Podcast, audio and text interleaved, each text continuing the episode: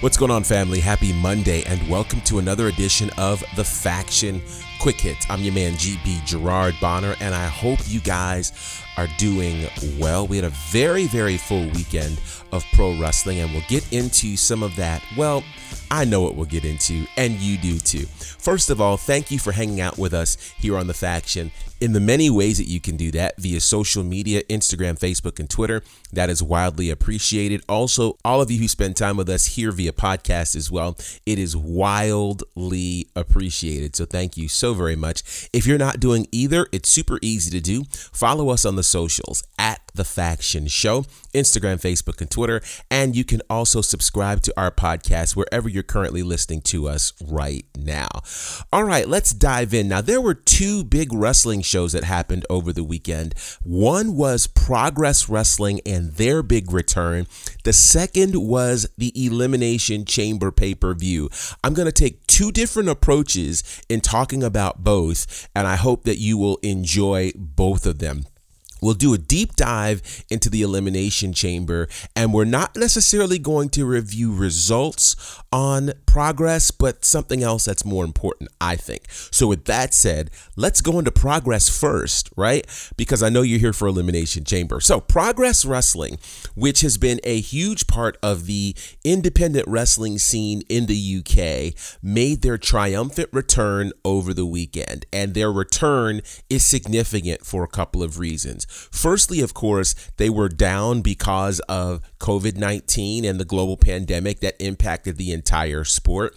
But another event impacted the entire sport, and perhaps no company was impacted or hit as hard as Progress. And that would be during the summertime, the speaking out movement. So, in case you may have forgotten, the Speaking Out movement happened in the middle of June, and it was a hashtag that was created on Twitter to really give voice to those who have experienced sexual assault. I don't think anybody intended or expected it to hit the wrestling industry as significantly as it did, but it did. And it really hit hard in the UK. There were folks that were fired from NXT UK. There were folks that were equally fired and released from Progress including some of the heads of state there at Progress. So Progress ended up shutting down completely, doing no business until they could really decide okay, how are we going to not just approach COVID correctly, but approach this scenario of ensuring fair treatment in the locker room and ensuring that the wrestlers who uh, really caused problems there that they didn't even realize would be dealt with. And not just the wrestlers, but behind the scenes as well. So, with all the changes comes a brand new presentation for Progress. So, if you've watched Progress before, you notice some things immediately. First and foremost, it was not on Progress's streaming network. It was on the WWE network, which is massive because it marks the first time that the WWE has presented new content from a non WWE entity on their network. And what do I mean by that? So they've had independent wrestling showing up there, Progress, of course, WXW, Evolve, all of them are currently airing on the WWE network, but they're all older content right? So you can go back and see certain shows from Evolve, you can go back and see certain shows from WXW and Progress, but none of them are current. So this marked the first new show for Progress and the first time that WWE Network has shown new content from one of their affiliate or independent providers. So that's the first thing. Secondly, if you did not know, Progress has served as somewhat of a feeder or certainly a big partnership with the WWE network. A lot of the major names that you see in the NXT UK brand first found themselves in Progress and at times worked in conjunction with Progress when Progress was doing shows. So, very interesting. I mean, names like Walter, Jordan Devlin, Trent Seven, a lot of the major names all went through Progress. So, Progress brings us a presentation that looks very, very different. Of course, we're used to seeing them in a packed house. There was no audience, no fans because of what's going on with COVID. They had a new ring announcer, they had new commentators, and they had a slew of new wrestlers in what was called the Natural Progression Series. So, what they got the opportunity to do was a very important reboot. Now, here's the challenge with reboots and the challenge of having new content on the WWE network. The beauty of having archived content for progress on the WWE network is that it gives you an opportunity to familiarize yourself with the past of certain NXT, WWE, or NXT UK superstars. So you get to see matches from, you know, Walter and Trent Seven, Tyler Bate, and several others during their progress days. Of course, it also introduces you to what's going on there in the UK scene. Well, now you've got a slew of brand new wrestlers, both male and female.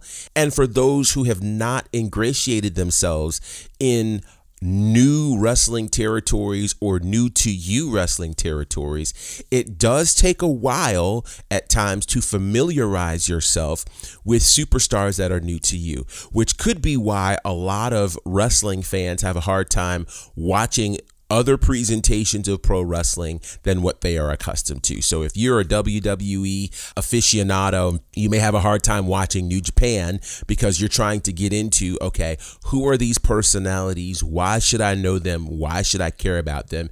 And sometimes it takes you sitting through not just one show, but multiple shows to understand storylines, to see who you like, who you don't like, if anybody sticks out to you. What adds to that challenge is having an audience with the audience cheering or booing, that makes a big difference as does the commentary team who fills in the blank. So you're not just looking at what's happening in the ring, but they're telling you a story uh, about these wrestlers, about their past, about what led them to this point, why you should care about them. That entire combination really means a lot. So in my opinion, this was a massive challenge for progress to be able to deal with with new content after being gone for nearly a year and being in front of the eyes of the WWE network and not being in the direct eyes of a passionate audience, which again marks not just the NXT brand, but it marks the Progress brand as well. With all of that said, I definitely think their new show, Progress Natural Selection, was a great show. Go back on the WWE network and check it out. Now, I think if I tell you the results of it, honestly, you may or may not care if you've not watched Progress before, but I do think it's worth you watching to get a look at what the UK scene looks like, to get a look at a new organization and a revised progress. Now, I'll be perfectly honest with you. I've had a chance to watch previous progress shows, and what made it hard at times was I was not a fan of the ring announcer. I felt like he cussed too much, I felt like he was way too informal. And uh, I think sometimes he took time to get over and to put himself over. And I don't know that that was a good move for the organization, but it obviously worked for them there in London because they did very, very well. So there's a new ring announcer who is a former participant in the NXT UK brand.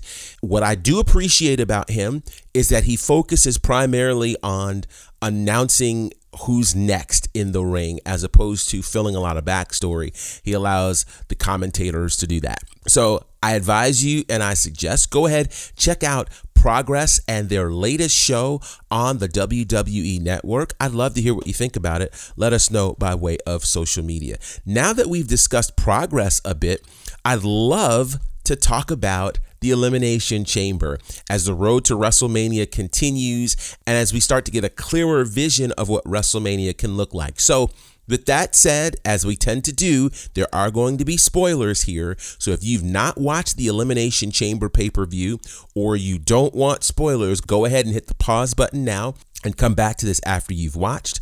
If you don't care about spoilers or if you've already watched, let's dig in to the Elimination Chamber. Miz, congrat- congratulations. You don't even need to ask a question. As a matter of fact, go, go, go, because this camera is all mine. Understand that I told you so. Whenever someone says I wasn't thinking on their level, I am a master strategist. I think further than anybody else in all of WWE. I didn't just take respect, I demanded it. Through all the WWE universe, and I could care less if everybody's on the internet going, oh, Miz doesn't deserve it. Oh, Miz shouldn't be WWE champion. Cry! Go ahead and cry and keep on doing it because that is the fuel that lights my fire. I am your WWE champion, whether you like it or not. 10 years ago, we had an angry Miz girl, and I hope and I pray that there are thousands upon thousands, millions of angry Miz girls right here, right now, sopping, weeping, wishing that Drew McIntyre was still their WWE champion. He is not. I am. So this is me saying I am now content being awesome. See you at WrestleMania or at Monday Night Raw whichever I feel like, because I'm champion and I do whatever the hell I want. Aha! And if you don't know, now you know. All right, guys, the Elimination Chamber pay per view took place last night, emanating, of course, from the Thunderdome at Tropicana Field there in Tampa, Florida. A full, full show that had a lot going on with it. Now, let's start with the pre show, which featured a fatal four way match to kick things off. That fatal four way match was to determine the third participant in the Triple Threat U.S. title match, which was supposed to feature Keith Lee, but Keith Lee is out on injury. The fatal four way match saw John Morrison defeat Mustafa Ali, which it's still weird calling him that, Elias, and Ricochet. So Morrison punches his ticket into the U.S. Championship match. On to the pay per view we go. We've got an Elimination Chamber match for the number one contendership for the Universal title. Daniel Bryan defeats Kevin Owens, Cesaro, Jey Uso, Sami Zayn, and King Corbin to become the number one contender, only then to have an immediate match with Roman Reigns and be defeated, which I don't know that anybody was surprised by that result.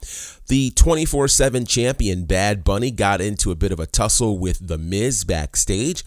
In the U.S. Championship match, Riddle defeats Bobby Lashley and John Morrison to win the U.S. Championship.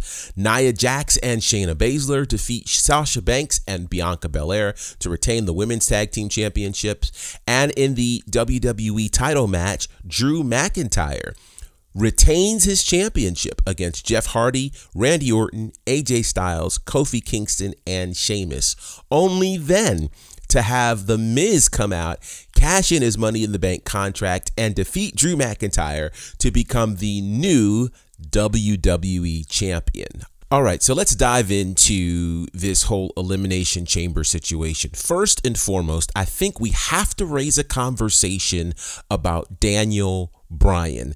And I know most won't consider Daniel Bryan uh, in these conversations when we start talking about greatest ever, but he has to be considered one of the greatest Elimination Chamber performers ever. Let's put some facts and numbers around this. With this win last night, he joins John Cena as only one of three people to have ever had three Elimination Chamber wins, the other being Triple H, who leads everyone with four Elimination Chamber wins. Triple H is the only wrestler with a better winning percentage in the Elimination Chamber, as he's won two thirds of his appearances in there, or four out of six, where Daniel Bryan is right behind him, winning 60% of his appearances in the Elimination Chamber. And here, perhaps, is the stat that defines it all. And that is that Daniel Bryan is the only wrestler in the history of this business to successfully defend a world championship inside the Elimination Chamber, not once, but twice. Triple H didn't do it, John Cena didn't do it. Only Daniel Bryan did it. And so, one of the things that when we start talking about great performers, we talk about folks who've done amazing things at the Royal Rumble. Of course, we talk about the streak for The Undertaker at WrestleMania. The Elimination Chamber for many is just considered a road to WrestleMania kind of event, even though, of course, before it became its own pay per view, it premiered at the Survivor Series now about 19 years ago or so, back in 2002. So the question now becomes do we consider Daniel Bryan obviously one of the greatest ever based on what the Elimination Chamber requires? And keep in mind, he started the match with Cesaro. So, pretty amazing moment. With that said, uh, I hope that he gets an actual fair shot at the Universal Championship. I think it's pretty safe to say now that Edge has declared that he'll be battling Roman Reigns, that Reigns will hold on to the title at least until WrestleMania, making the Fastlane pay per view, I don't want to say of none effect, but we definitely aren't questioning what the SmackDown side of things will be for the main event for WrestleMania. Interesting stuff. I would have loved to have seen Daniel Bryan get a full fair fight against Roman Reigns. I was a little disappointed because I thought Cesaro might actually win this match and end up in a shot against Roman Reigns. Be that as it may, uh, it was a great showing, I thought, for Daniel Bryan. Daniel Bryan doesn't lose at all um, in terms of his standing, in terms of his footing in WWE. Uh, and I think it builds Roman Reigns as, again, an incredible heel. Only a horrible heel who wants power would then sit up and create a match scenario like that, right? Like that's just crazy. Taking a look at the US Championship. I'm actually surprised that Riddle is the champion. As dominant as Bobby Lashley was, I was shocked to see him lose the championship. Of course, he was not pinned, which means there will likely be a rematch between Riddle and Lashley. Maybe we'll even get that triple threat that we were supposed to have. Will it happen at Fastlane? Will it happen at Mania? There's definitely a case for Bobby Lashley getting a rematch for the U.S. Championship. I want to talk about Lashley's involvement in the WWE title match in just a few minutes. So, the women's tag team title match, here's what I thought was going to happen. I don't know that I expected Sasha and Bianca to win, though I thought they could win and then have some sort of blow up that would lead to them losing the title, maybe by Fastlane that would set up the match that we're all looking for. Uh, I also thought we could have a scenario where there was going to be a heel turn by Sasha during the match, reminiscent of, you know, Hogan and Savage several years ago during uh, the main event leading up to their WrestleMania 5 main event match for the WWE Championship. I'm not sure where uh, Reginald the Sommelier falls into this. Side note, somebody somewhere on an Instagram live said that I looked like Reginald. I don't know what I think about that. I thought it was funny at the time. As I look more at him, I'm not sure. I'd love to hear what you think is Reginald a doppelganger or am I a doppelganger for him? I don't know. Let me know what you think on social media. Back to the matter at hand. I'm not sure where this piece is going with him and Sasha. It seems like Carmella is clearly out of the championship picture unless he's really doing some backhanded bidding for Sasha or if this is going to mark kind of him separating from Carmella not sure, but this is interesting. And the road for Sasha and Bianca is also very interesting. I think I agree with the decision for WWE to just not have a Raw Women's Championship match. Of course, Lacey was supposed to have that match, but she is pregnant, and you cannot have a pregnant competitor competing for any championship for any reason. So totally understandable there. The WWE Championship match, I thought it was great. I thought Drew McIntyre really established himself as a dominant champion. I definitely thought we'd go into Mania seeing him as champion, fighting whomever. But this move to have The Miz as champion adds a major wrinkle into the road to WrestleMania. And I do mean a major wrinkle because I don't think anybody saw it coming. Um, yes, they hinted at the fact that he could cash in, but would you really have The Miz walk into WrestleMania given the crazy year we've had as a WWE champion? What are your options here? Well, I think after what Bobby Lashley did last night, Lashley has to be the one deemed responsible for creating the opportunity for The Miz to become the world champion. So you have to consider Bobby Lashley all of a sudden in the title picture. Naturally, Drew McIntyre should end up in the title picture, but who else can you put in the title picture at WrestleMania with your first event with fans again in the last year? Was The Miz the guy? I don't know And I guess time will tell. I will say this The Miz certainly is deserving of a championship run, given what he did to elevate the Intercontinental Championship a few years ago. I think there's a lot to be said for that. I think it's also interesting that The Miz has won both of his world championships on the heels of a Money in the Bank cash in. With that said, I think we all would have preferred The Miz cashing in Money in the Bank versus the original winner, Otis. So thank you, whoever is responsible for righting that wrong. So, what this does is this certainly makes us interested in Raw tonight. What's going to happen? Will The Miz grant a championship opportunity to Drew McIntyre tonight? Will it happen at Fastlane? What will be the process to get us to Fastlane for a championship match? Because while we certainly know what's going to happen on the SmackDown side with Edge versus Roman Reigns, which I'll talk about on another show, we don't know what's going to happen with the WWE title, and I think it makes it interesting. And I think we've got enough elements to make WrestleMania must see TV. With that said, it's time for us to get out of here. I hope you guys have enjoyed today's show. I want to hear your thoughts on the Elimination Chamber pay per view. I want to get your thoughts on Progress and their return as well. We've got more things we'll be talking about again tomorrow. We've got another look at Black History, and uh, I'm really excited about what that's going to produce for us, along with all sorts of great content happening all week long. So I look forward to hearing from you guys on social media at The Faction Show. Let us know what you think across all the socials. And then on top of that, stay subscribed here to our podcast as well. Until next time, it's your man GB Gerard Bonner representing for my good brothers Courtney Beard, Brandon Clack, and the Fourth Horseman John Murray. Collectively, we're known as The Faction. Have a great day. Salute my people, here we go. Salute my people.